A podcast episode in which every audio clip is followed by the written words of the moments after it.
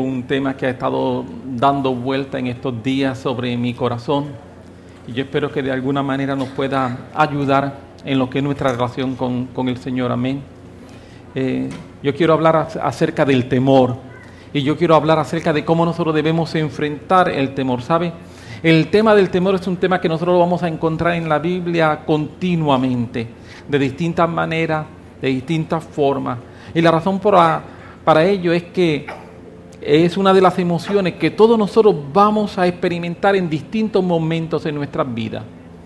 No hay nadie, nadie, absolutamente nadie que esté exento de experimentar en su vida temor en distintos momentos, en distintos grados, dicho sea de paso. Una de las primeras consecuencias que nosotros vemos del pecado fue que el hombre experimentó temor. Por primera vez el hombre experimenta temor inmediatamente después de haber pecado. Antes del hombre pecar no experimentaba temor. Después que el hombre pecó, una de las primeras manifestaciones que nosotros vemos, una de las primeras consecuencias que nosotros vemos del pecado es que el hombre tiene temor. Tanto es así que dice la Biblia en Génesis capítulo 3 que como era costumbre, Dios está caminando por el huerto como era costumbre, el hombre escucha la voz de Dios. Pero pasó algo que no era lo que era costumbre. La costumbre era que cuando Dios se comenzaba a pasear por el huerto y el hombre empezaba a escuchar la voz de Dios, el hombre corría hacia Dios. Pero esta vez eh, Dios está paseándose por el, por el huerto, Dios está hablando, el hombre escucha la voz de Dios y cuando el hombre escucha la voz de Dios, en vez del hombre correr hacia Dios, el hombre corrió a esconderse. Y cuando el hombre corre a esconderse, Dios le pregunta, Adán, Adán, ¿dónde tú estás? ¿Por qué? Porque la costumbre era simple, sencillamente Dios dice, estoy aquí. Y Adán salía corriendo hacia Dios, pero esta vez Dios dice, estoy aquí. Y Adán sale corriendo a esconderse. ¿Qué pasó? Y Dios le dice, Adán, y la contestación de Adán la encontramos en Génesis capítulo 3, versículo 10, donde Adán dice, y él respondió, oí tu voz en el huerto y tuve miedo porque estaba desnudo y me escondí. El hombre tuvo miedo esta vez cuando escuchó la voz de Dios. Siempre que el hombre escuchaba la voz de Dios anteriormente, el hombre sentía una emoción que lo atraía hacia Dios. Pero en esta ocasión, cuando escucha la voz de Dios, en vez de sentir esa emoción que lo atrae a Dios, lo que siente es miedo y el miedo lo hace esconderse de Dios. Repito y quiero decirlo y quiero enfatizarlo, el miedo es una de las primeras consecuencias del pecado. Así que cada vez que tú sientes miedos en tu vida, yo quiero decirte que no es una consecuencia de que Dios esté contigo. Aleluya. Más o menos ya saben por dónde voy. No, si no, no se preocupe, voy a tratar de explicarme un poco mejor aún. Desde el momento en que el hombre peca, el temor se convierte en un acompañante del hombre porque el temor, el miedo es una de las consecuencias directas del pecado. Cada vez que yo experimento miedo, no estoy experimentando miedo porque Dios me está diciendo, llénate de miedo. Estoy experimentando miedo por causas, por razones ajenas a lo que es mi relación con Dios. Cuando Dios llama a Abraham, uno de los primeros mandatos que Dios le dice a Abraham fue, no temas. En Génesis capítulo 15, versículo 1, Dios está haciendo ese llamado a Abraham y dice, después de estas cosas vino la palabra de Jehová a Abraham en visión diciendo, no temas Abraham, porque yo soy tu escudo y tu galardón será sobremanera grande. Siempre, siempre, siempre, siempre, siempre que Dios nos invita a nosotros a no tener temor, lo, asa, lo, lo basa, perdón, o se fundamenta en que Él está conmigo.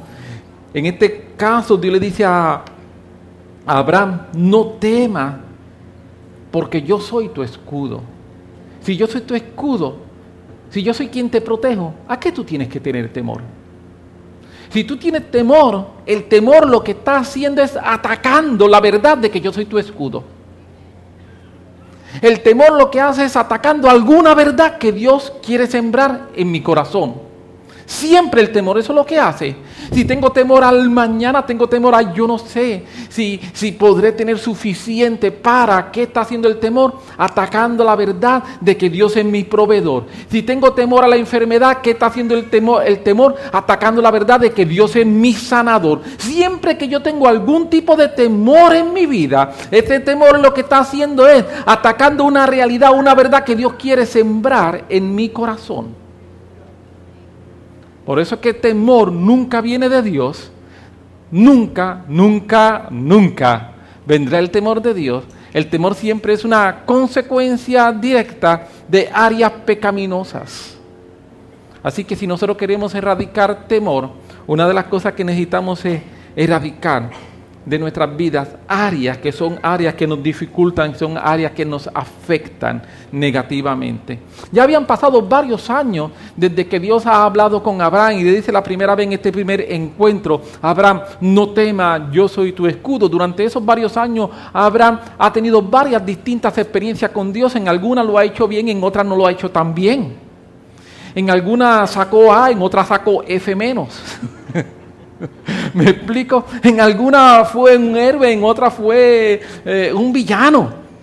Pero ha estado aprendiendo. Ha estado aprendiendo, ha estado teniendo una experiencia tras otra experiencia y en cada una de estas experiencias ha estado aprendiendo y, su relación y su comunión con Dios ha estado eh, incrementándose. Llega el momento de la gran prueba que nosotros conocemos. Llega el momento en que Dios le va a pedir a Abraham que entregue, que sacrifique a su hijo Isaac que se lo ofrezca a Él. Esta historia nosotros la encontramos en Génesis 22 y simplemente quiero enfatizar un versículo de la historia, donde Génesis 22, 12 cuando una vez ya Abraham está listo para sacrificar a Isaac, ha caminado, ha estado tres días caminando, ha subido él y su hijo solamente hacia el monte, ha preparado todo y está listo para sacrificar a Isaac. En ese momento se escucha la voz de Dios que interrumpe a Abraham. Y cuando la voz de Dios interrumpe a Abraham, esto es lo que le dice Dios. Y dijo, no extienda tu mano sobre el muchacho ni le hagas nada porque ya conozco que temes a Dios por cuanto no rehusaste tu hijo, tu único hijo. Ahora la Biblia nos habla de un temor que sí tú y yo debemos tener. El único temor que la Biblia me dice a mí que tú y yo debemos tener es temor a Dios. Es el único, el único temor que la Biblia me dice a mí que yo debo tener, lo voy a repetir, es temor a Dios. Permítame mencionarles que en el Nuevo Testamento el escritor de Hebreo está haciendo referencia a esta misma historia. Y cuando el escritor de Hebreo en el Nuevo Testamento hace referencia a esta historia, que es el momento en el que Dios le está diciendo a Abraham, temiste a mí, tuviste temor de mí. ¿Sabe cómo en el Nuevo Testamento se refieren a ello? Abraham tuvo fe.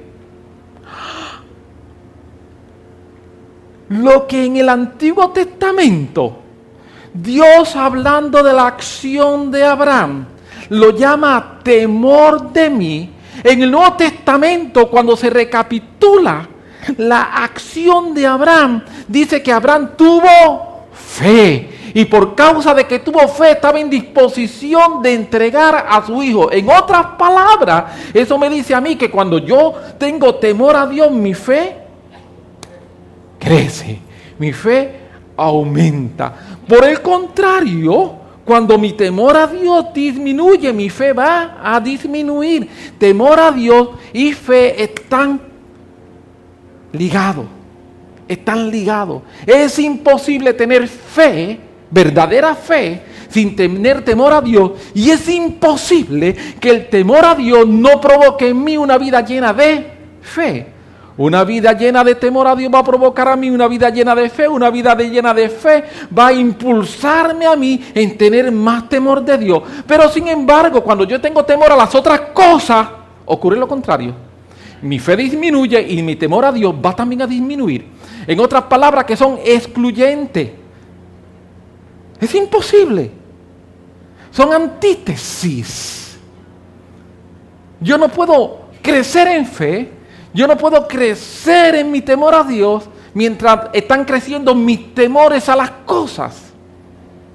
Sino que cuando viene el temor a Dios, llega a mi vida, el temor a las cosas empieza a desaparecer. El Nuevo Testamento lo hemos dicho en innumerables veces, lo voy a decir una vez más.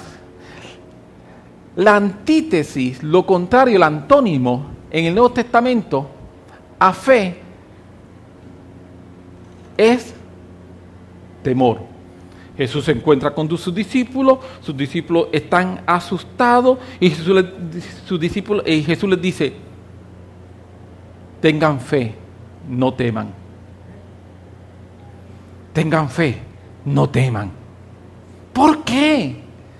Porque fe va a incrementar mi temor a Dios y mi temor a Dios va a disminuir mi temor a las cosas. Mi temor a las cosas disminuye mi temor a Dios, por lo cual también disminuye mi fe. Son agua y aceite. Temor a las cosas y temor a Dios son agua y aceite. No mezcla mientras que el temor de las cosas nos quita fe, el temor a Dios nos aumenta fe.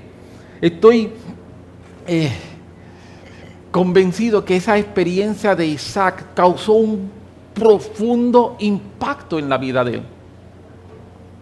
Porque siempre vemos el impacto que causó en la vida de Abraham. Pero créame que esa experiencia causó un impacto extraordinario en la vida de Isaac. Tanto es así que han pasado algunos años y cuando han pasado algunos años, varios años, ya está Jacob. Jacob nosotros encontramos a Jacob y Jacob se, se, encuentra en un momento difícil, ya ha sido engañado por eh, Labán, el papá de sus dos esposas, ha sido engañado tantas y tantas y tantas veces. Jacob no sabe qué, qué hacer y llega el momento en que Jacob decide huir del lugar donde se encontraba. Jacob es el hijo de Isaac. Tenemos a Abraham, a Isaac y Jacob. La Biblia nos habla mucho de Abraham y la Biblia nos habla mucho de Jacob. De Isaac, ¿sabe lo único que nosotros sabemos? Que era el hijo de Abraham y el papá de Jacob. Eso es lo único que nosotros sabemos de, de Isaac.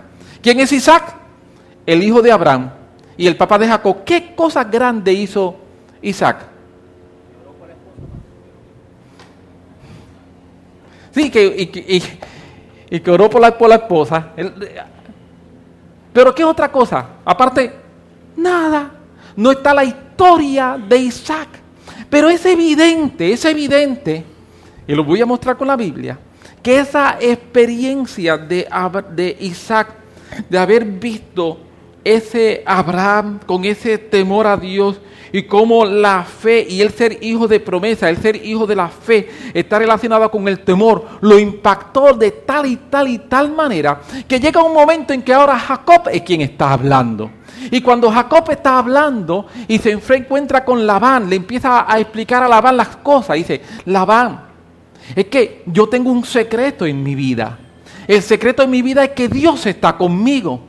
El secreto de mi vida es que Dios me acompaña. El secreto de mi vida es que hay un Dios que está siempre de mi lado. Y entonces nos dice la Biblia en forma específica en Génesis capítulo 31, versículo 42, cuando Jacob está hablando con Labán, le dice, si el Dios de mi padre, Dios de Abraham, y nosotros conocemos a Dios como el Dios de Abraham, de Isaac y de Jacob. Pero mire cómo Isaac lo conocía. Cómo Jacob, perdón, lo conocía. Si el Dios de mi padre, Dios de Abraham y temor de Isaac, no estuviera conmigo. ¡Ah! Cuando Jacob recuerda a su padre, había una característica en su padre que era esa característica que sobresalía y era el temor de Isaac. Ese temor de Isaac se refiere al Dios de Isaac.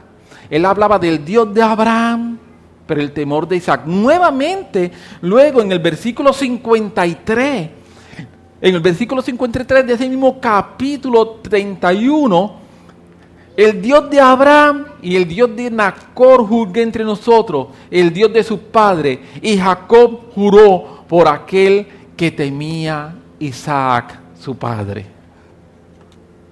Cuando él pensaba en su papá, cuando él pensaba en su papá, él decía, mi papá tiene un temor de Dios.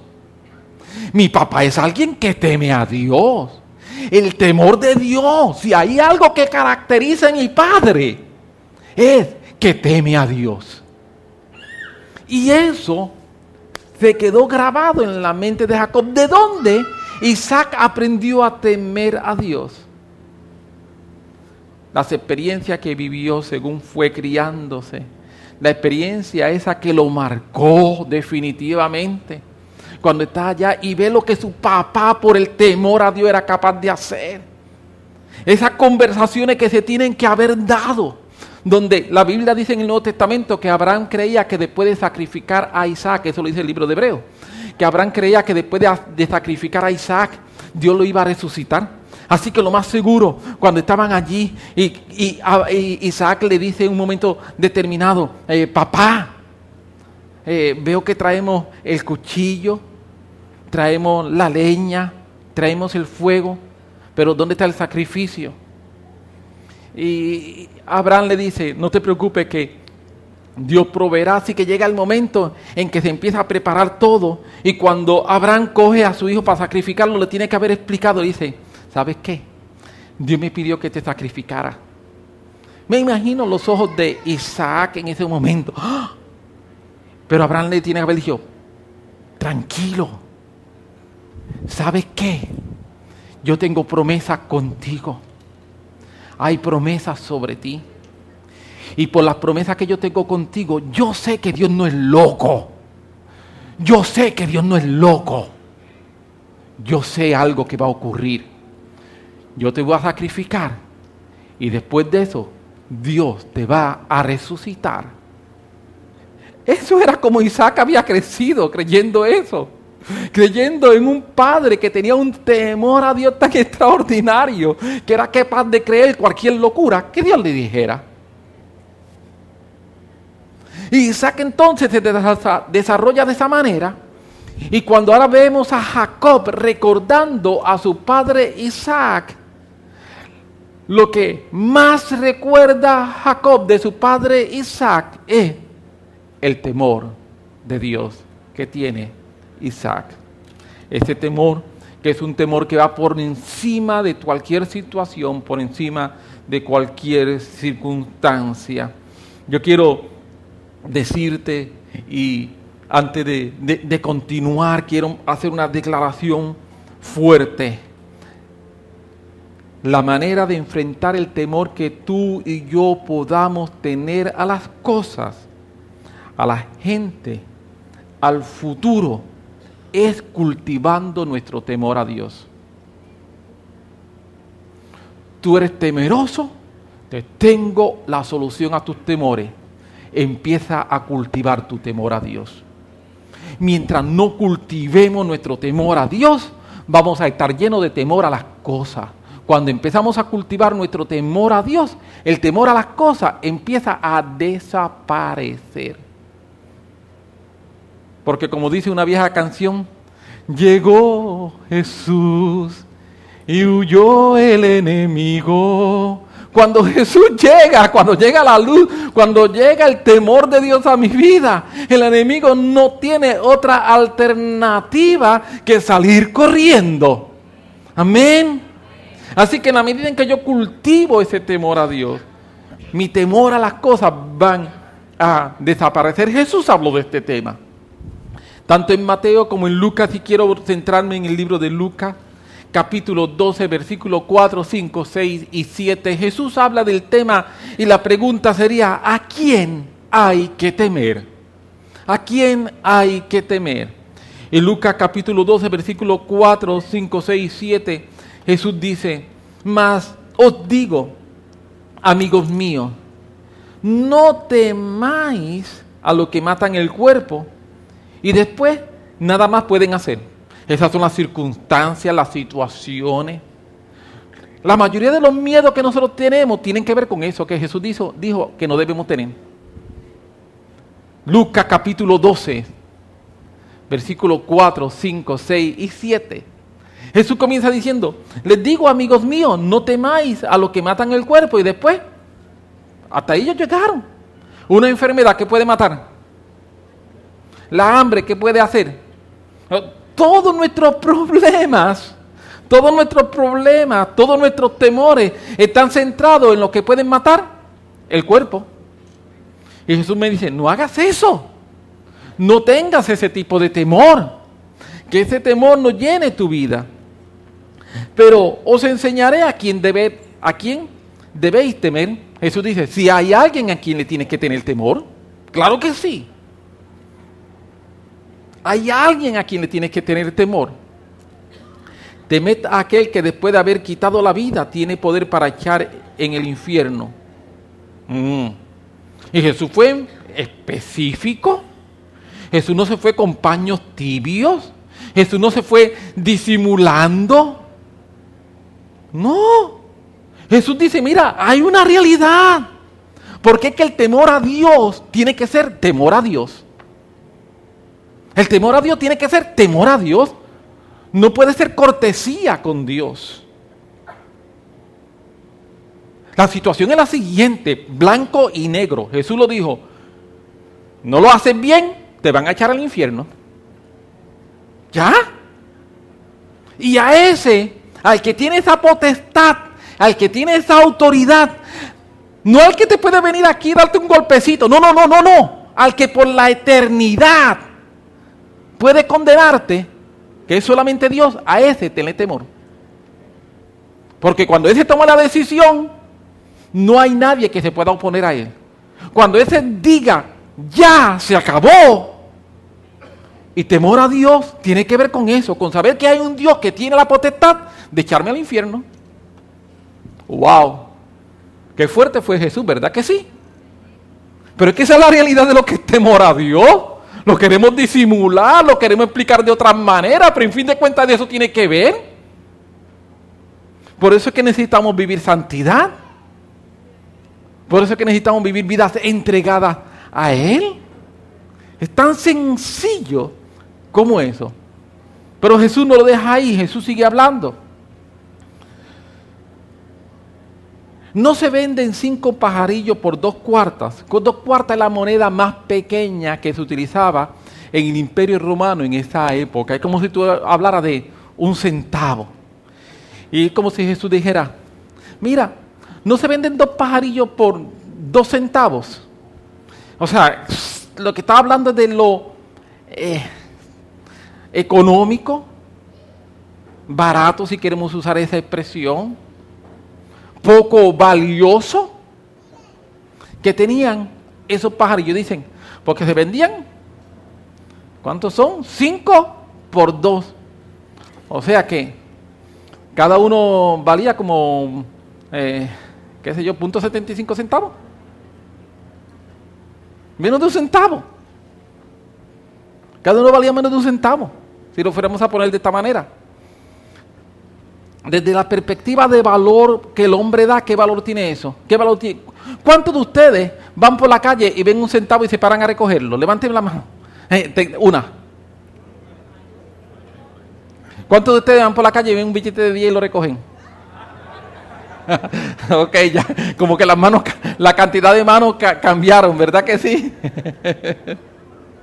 Me estoy explicando.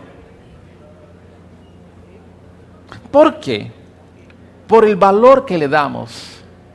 Y Jesús lo que está diciendo es, no se venden cinco pajarillos por dos cuartos, o sea, no tiene valor. Con todo y esto, ni uno de ellos, lo llevo entonces a la unidad, no a los cinco, ni uno de ellos, cinco se venden por dos centavos, uno menos de un chavo, como nosotros diríamos acá en buen puertorriqueño, un chavo. Dice, con todo esto, dice Jesús, ni uno de ellos está olvidado delante de Dios. O sea, aún de eso que para el hombre es insignificante, sin valor, para Dios tiene valor. Para Dios tiene valor. Entonces sigue diciendo Jesús, pues aún todos los, los cabellos de vuestra cabeza están contados. En algunos se cuentan, en algunas cabezas se cuentan más, en otras cabezas se cuentan menos. Pero aún todos los cabellos de vuestras cabezas están contados. No temáis, pues. Valéis más que muchos pajarillos. Jesús te está diciendo, no tengan miedo al hombre, no tengan miedo a las cosas, no tengan miedo a las situaciones, no tengan miedo a las circunstancias, ten temor única y exclusivamente a Dios. Ten temor a Dios. Cuando tú tienes temor a Dios, tu temor a Dios va a disolver, va a eliminar el temor a las cosas. Estaba eh, eh, pues, no, recuerdo si fue ayer o antier, que estaba visitando, ayer, visitando a, a Quirico, o antier, no recuerdo. Estábamos hablando acerca de este tema, porque le, le, estaba diciendo, me estoy preparando para hablar de este tema, y le dije lo que estaba así, nada, en cuestión de par de minutos, estábamos hablando de, de algunas cosas, y Quirico me dijo algo que cuando me lo dijo, me llamó la atención dije, lo, lo, voy a compartir con los hermanos. Él me dijo que muchas veces hemos creado un Dios tan familiar. Hemos creado un Dios que es tan nuestro amigo. Tenemos tanta familiaridad de que yo puedo acercarme tan fácil a Dios. Lo cual es cierto. Pero lo hemos llevado a unos extremos que nos hemos olvidado del Dios que es Dios que aunque Él sea mi amigo, sigue siendo Dios.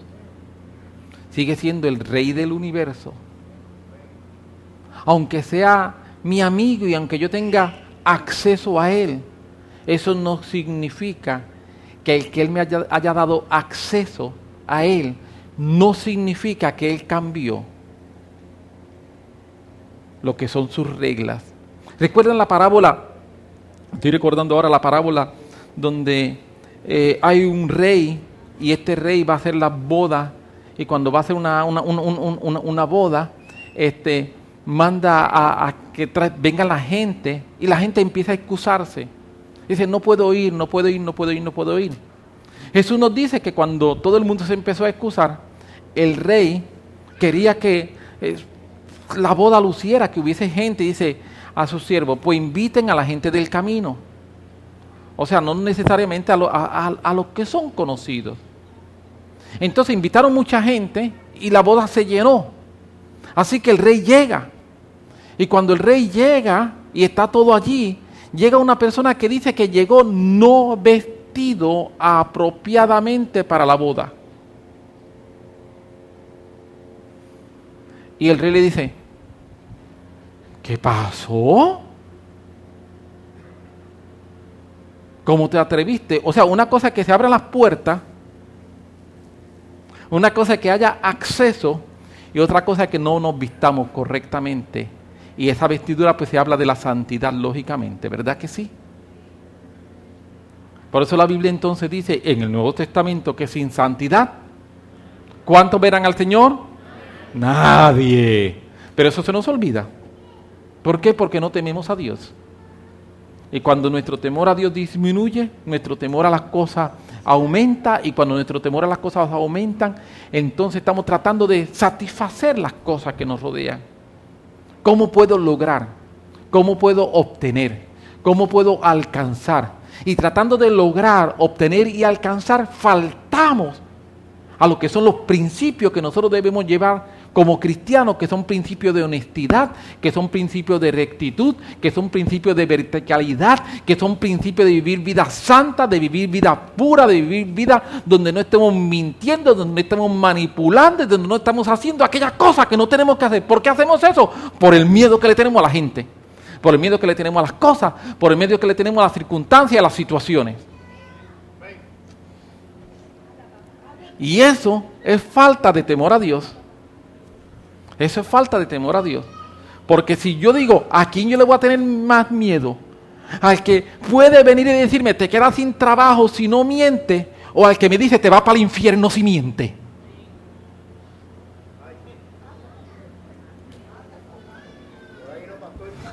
¿A quién le debo tener más miedo? Eso es lo que Jesús está diciendo en esa parábola. Eso es como Jesús me está enfrentando. ¿Voy a vivir en santidad? ¿Voy a vivir en rectitud? ¿Voy a vivir en honestidad o no? Voy a vivir con temor a Dios, un temor reverente que me hace acercarme a Él y que me hace confiar en Él y que me hace creer que lo que Él dice es cierto y que lo que Él dice es verdad y que Él no me engaña nunca.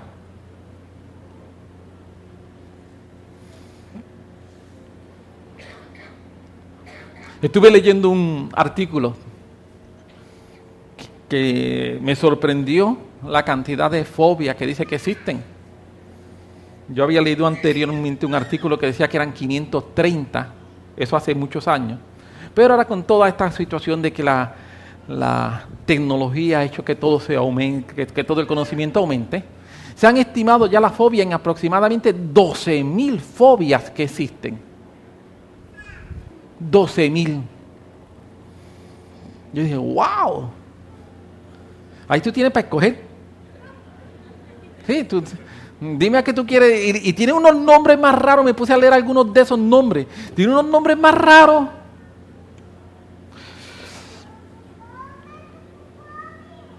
Hay una fobia que es a las gallinas. Hay gente que le tiene miedo a las gallinas. A los lagartijos. y cosas así. Bien rara esa gente, ¿verdad? Aleluya. Lo interesante es que de las 12.000 fobias que existen, de los 12.000 miedos, según dice los estudiosos, cuando un niño nace, nace solamente con dos fobias o con dos temores. Y son dos temores que son para protegerse. Uno, el temor al ruido. El mucho ruido puede causar daños, dañar los tímpanos, dañar todo. Y otro, el temor cuando se está cayendo. El niño automáticamente cuando hace busca protegerse. Son dos fobias que lo, son dos, o dos temores que lo único que hacen es protegerlo. Aparte de eso no tienen ninguna otra. En otras palabras, que tenemos 11.998 fobias para aprender. ¿Pero qué significa esto? Que tú no naciste con ella. Así que nadie me puede decir, es que yo soy así. No, no, es que tú aprendiste a ser así. Porque tú no naciste así. Así que si tú aprendiste a ser así, tú puedes aprender a dejar de ser así. Digo, yo espero que aún tengas cerebro para aprender. Porque si me dices que no, significa que ya te quedaste sin capacidad de aprendizaje. Aleluya. me estoy explicando que me dice que yo no puedo. Digo, eso se aprende. Si me dice que no puedo, ¿qué me estás diciendo? Que ya no puedes aprender. No, yo quiero decirte que tú naciste sin ninguno de esos temores. Todos esos temores vinieron como consecuencia de pecado en tu vida. Sí, eso es lo que dice la Biblia. Lo podemos poner como lo queramos poner, pero eso es lo que dice la Biblia.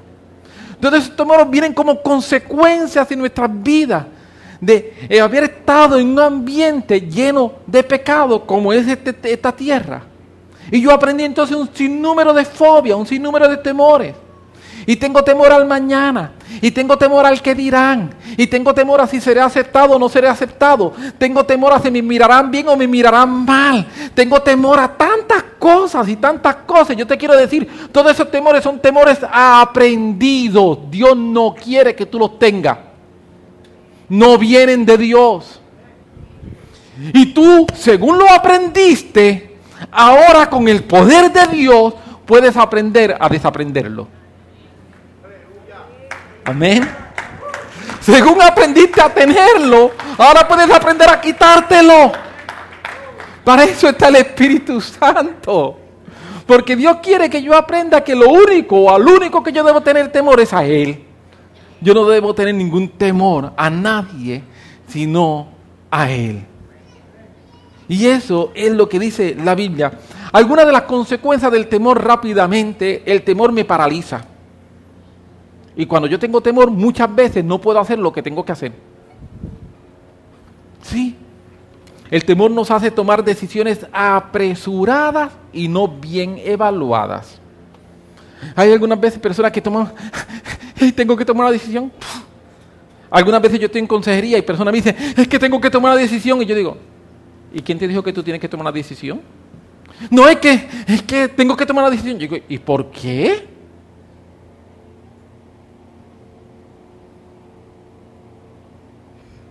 La única presión que tiene para tomar una decisión es el miedo. Yo le digo, tómate tiempo y evalúa, analizas. Amén. Sí, cuando yo tengo una, el, temor, el miedo me lleva algunas veces. Tampoco estoy hablando de que no tomen decisiones, porque también algunas veces no se toman decisiones por miedo. Pero eso también es temor. Amén. El temor distorsiona la realidad. ¿Usted ha visto alguna vez una hormiga? ¿Usted ha visto una hormiga alguna vez? Sí, sí. ¿Ha visto una hormiga a través de una lupa? ¿Verdad que se ve mucho más grande? Pero eso hizo que la hormiga creciera. La hormiga sigue siendo hormiga. Aunque cuando usted la vea por una lupa, parezca que es un caballo. Sigue siendo hormiga. Sigue siendo igual de pequeña. Pero cuando yo tengo temor, es como si el temor se convierte en una lupa amplifica, distorsiona, me hace que yo vea los problemas más grandes de lo que son, me hace que yo vea las situaciones más grandes de lo que, de que realmente son.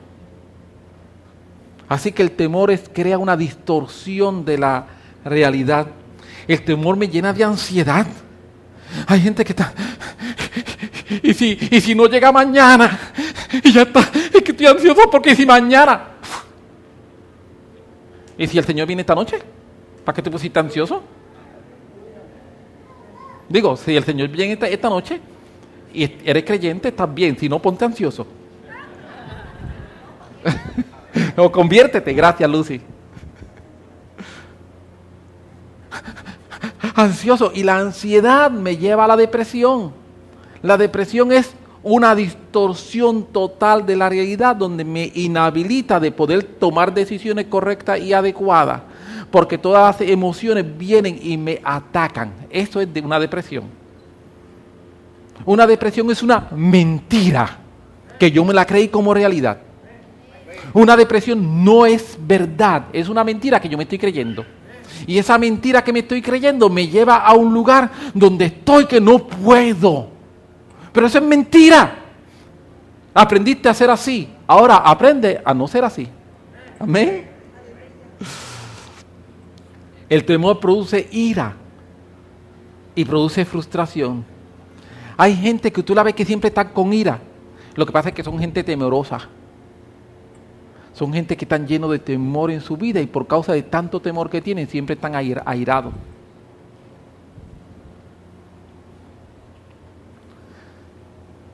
Entonces una forma de disimular el temor es la ira. Esa gente que tú le ves siempre que están gritando, por dentro son unos cobardes. Están llenos de temores. Y esos temores son los que lo hacen gritar.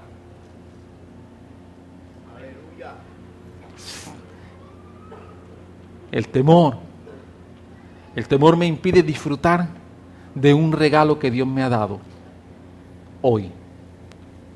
Porque cuando yo vivo con temor, mis temores me impiden disfrutar hoy. Tengo temor de la noticia que me van a dar mañana, así que no disfruto hoy. Tengo temor del examen que tengo que hacer mañana, así que no disfruto hoy. Tengo temor de, de no sé qué de mañana, así que no puedo disfrutar hoy. El temor me impide disfrutar mi hoy. Porque vivo tan y tan y tan atemorizado que ese temor me impide disfrutar mi hoy, planificar entonces mañana. El temor me dificulta reaccionar ante el peligro.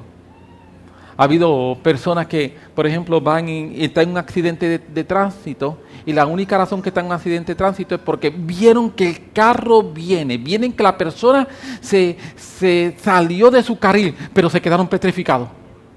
¡Bum! Cuando lo único que tenía que hacer era quizás mover el guía, acelerar, pero como te quedaste petrificado, el quedarte petrificado, evitó que pudiese. Yo recuerdo hace muchos años atrás, estaba precisamente en esta intercesión, y cuando estoy en esta intercesión, recuerdo iba en el carrito de, en el tercer de Eduardo Meina, cuando Eduardo estaba con nosotros acá y vivía. Y cuando estoy en la intercesión, de momento, estoy ahí y el Señor me dice, la persona que va a venir por este lado, no sé si está derecha o izquierda, para acá. ¿eh? Gracias al Señor que no me habló de derecha ni izquierda. sí.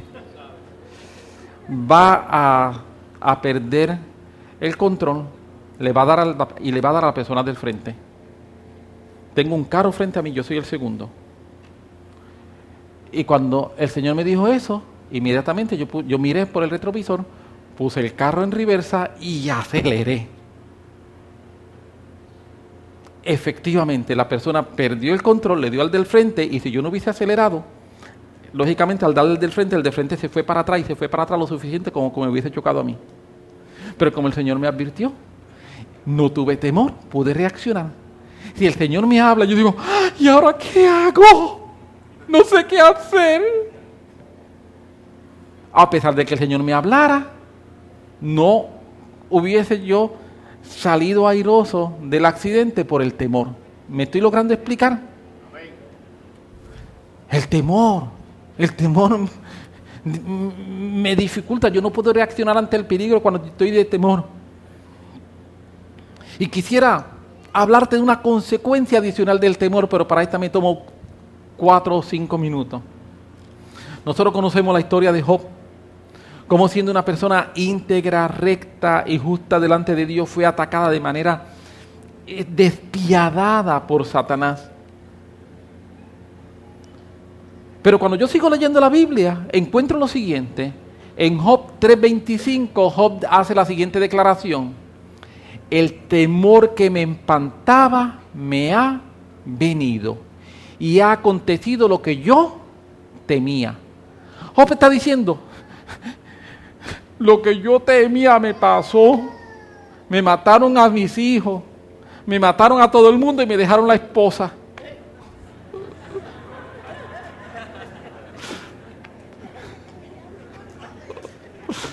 Ese es el caso de Job, por si acaso. Sí, sí, sí, sí, no me quiero meter en líos de ninguna naturaleza yo, ¿verdad?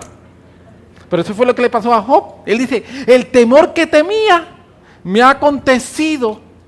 Lo que me espantaba me ha venido. Eso significa que cuando Satanás dice, ¿cómo yo ataco a Job?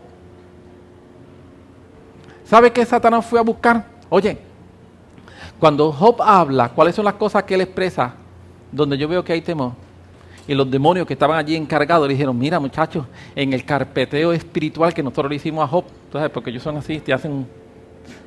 Dice, aquí dice que en varias veces Job ha expresado su temor a esto, a esto. Ah, ya yo sé. Yo quiero decirte que mi temor le da armas al enemigo para atacarme. Mis temores le dicen al enemigo por dónde me puede atacar. Mis temores me hacen vulnerable al diablo. Cada vez que yo vivo en temor, ese temor me hace vulnerable en esas áreas donde yo estoy lleno de temor, me hace vulnerable al diablo. Por eso cuando el diablo me venga a atacar, ¿por dónde me va a atacar? Por mis temores. Por mis temores. Por eso es que Dios quiere librarme, librarme, librarme de todos nuestros temores. Yo quiero decirte que el temor es una emoción ciertamente muy fuerte, algunas veces exageradamente fuerte, pero en última instancia, no importa cuán fuerte sea, sigue siendo simplemente una emoción. No es una realidad, no es una verdad, no es un hecho. El temor es una emoción. Y Dios quiere que tú y yo estemos por encima de las emociones.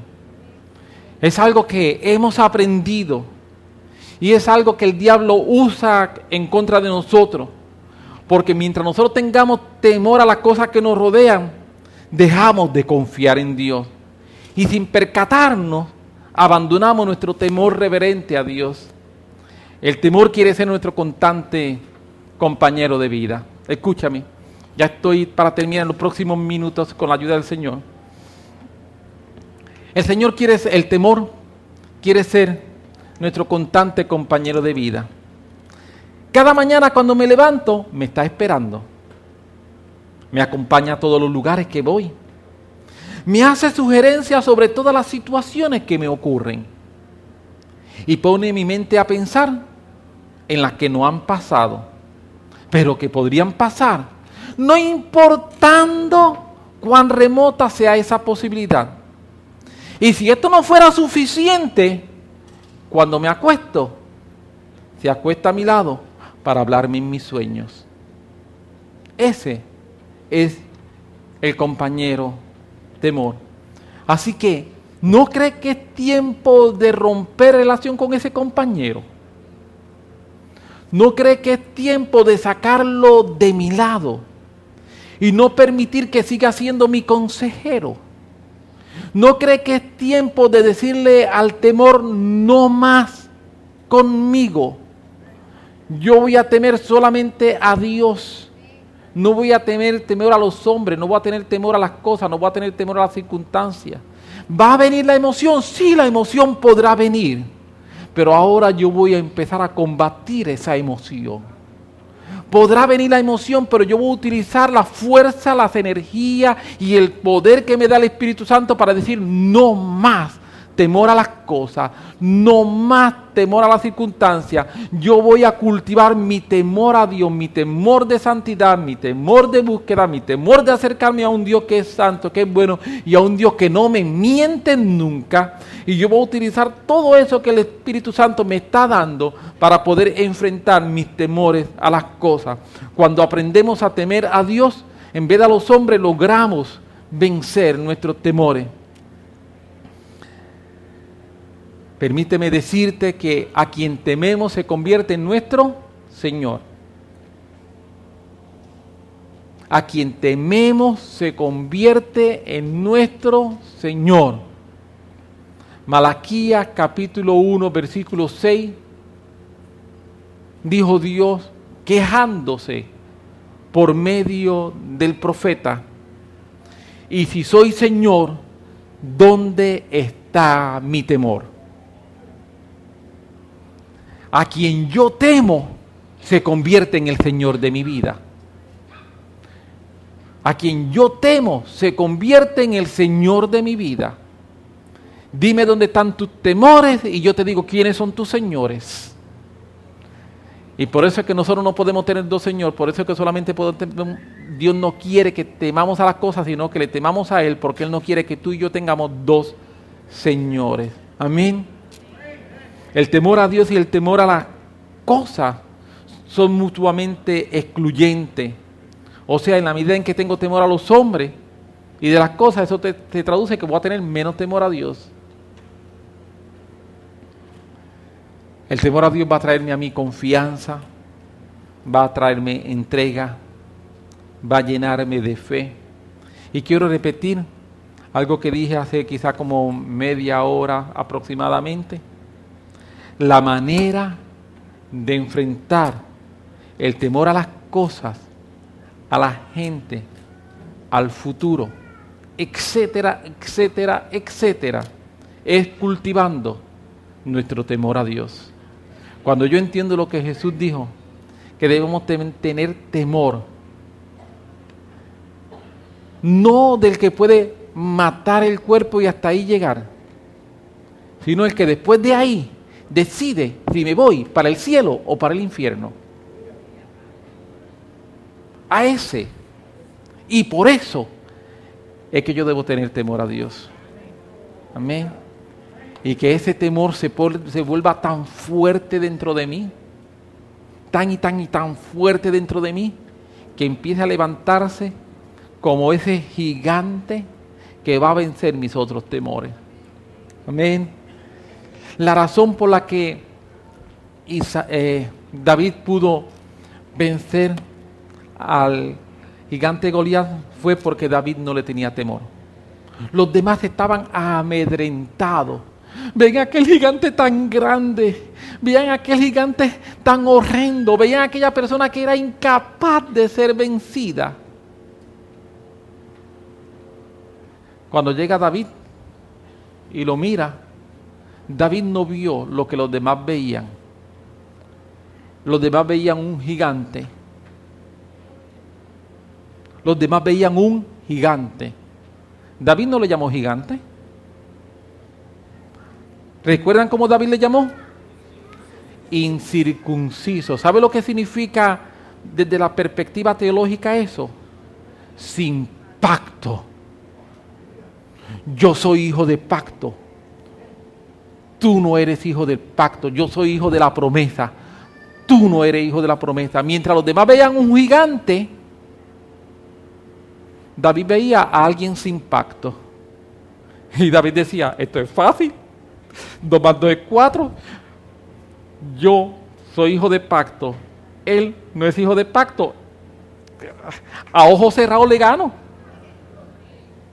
¿Cómo el hijo del pacto va a perder ante el hijo de no pacto? A ojos cerrados le voy a ganar. Esto es fácil. Dígame qué es lo que tengo que hacer. ¿Qué prometió el rey? Perfecto. Póngamelo de frente. Yo soy hijo de pacto. Su, su no temor a Goliat se basó en su temor a Dios. Él tenía un temor de Dios, porque él era hijo del pacto. Y ese temor a Dios, por ser hijo del pacto, sabía que Dios le iba a cuidar, a proteger, a llevar, a guiar y a darle la victoria. Era imposible que no tuviera victoria el hijo del pacto sobre el hijo del no pacto, sobre el incircunciso. Así que David fue y le dijo, incircunciso, tú vienes contra mí.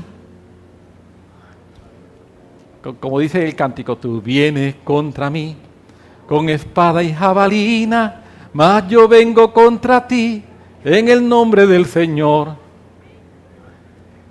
Jehová te va a entregar hoy en mis manos, porque yo vengo en el nombre del Señor. Ponte sobre tu pie, vamos a orar.